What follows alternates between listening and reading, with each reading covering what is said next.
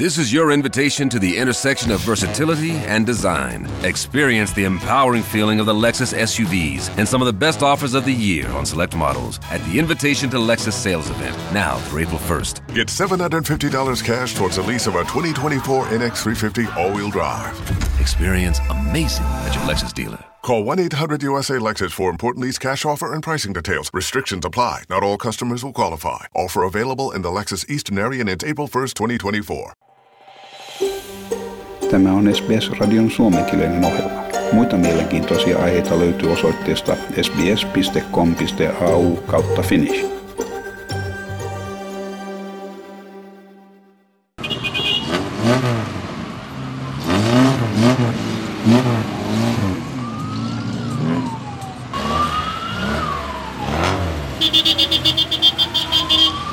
Miksi ladassa on takaikkunan lämmitin?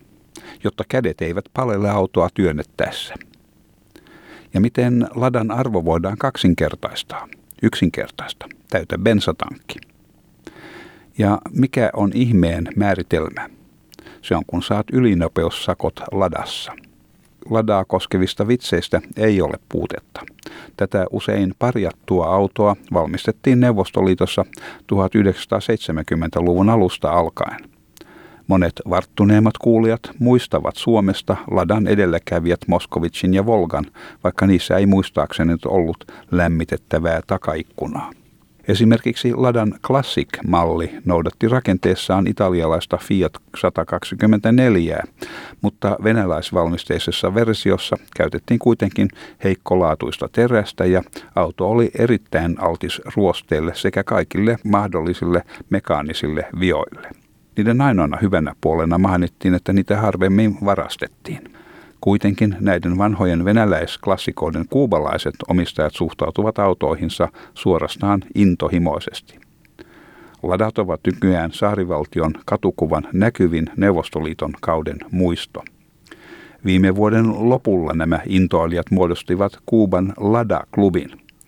Carlos Rodriguez on uuden Lada-klubin puheenjohtaja. Hän sanoi, että Kuubassa Lada on kaikkien saatavilla oleva ja kaikkien tuntema auto. Siksi kaikilla on siihen läheinen suhde. Samalla Ladan ylläpito Kuubassa on hankalaa ja siksi siitä huolehditaan. Hän sanoi huolehtivansa Ladastaan kuin omasta pojastaan. In Cuba, Ladis are the cars we have at our fingertips. They are the cars we manage to have, that's why we have so much love and affection for them. The reality is that it's very complicated to have a larder in Cuba, that's why we take good care of them. I take care of it as if it were my son. Yhdysvaltain pakotteet Kuubaa vastaan saavat alkunsa 1960-luvun lopulla, johtaen pulaan varaosista ja amerikkalaisten autojen maahantuonti pysähtyi kokonaan.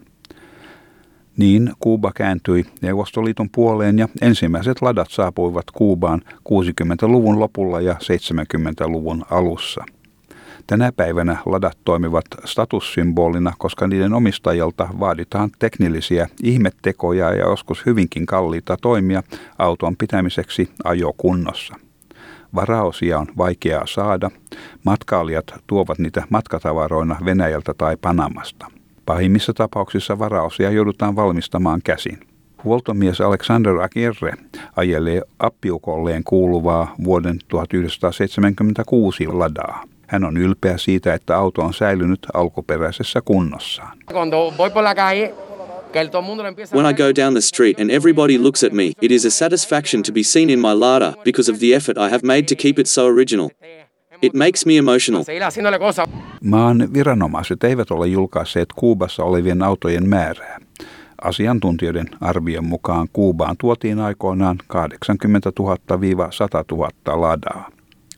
Vuoden 2017 vuosimallia oleva Lada, yksi aivan viimeisiä ennen kuin niiden valmistus lopetettiin Venäjällä viime vuosikymmenellä, saattaa maksaa 20-25 000 dollaria.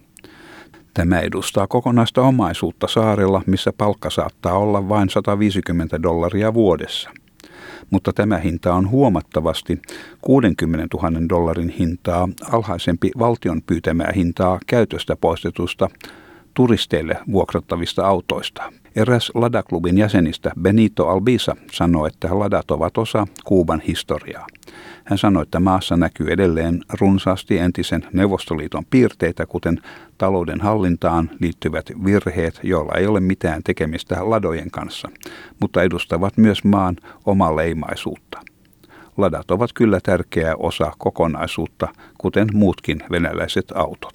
La Cuba de presente hay muchos rasgos todavía In today's Cuba, there are still many features of the Soviet Union, from the economic mistakes that have nothing to do with the Lardis, but also to things of our society and idiosyncrasies.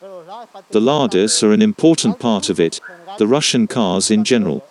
The war material is also an important part of it, but what we most commonly see in the streets, in the club, is that.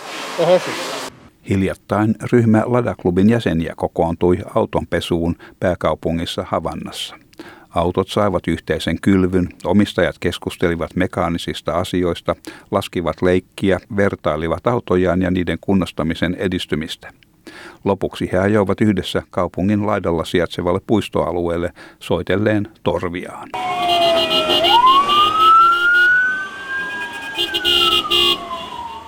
Mielenkiintoisena lisätietona tämän jutun yhteydessä voin kertoa, että ranskalainen autonvalmistaja Renault otti Ladamerkin hallintaansa vuonna 2016 ja nykyisen Ladaa pidetään edullisena hankintana.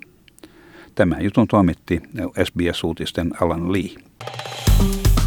Tykkää, jaa ja ota kantaa. Seuraa SBSn suomenkielistä ohjelmaa Facebookissa.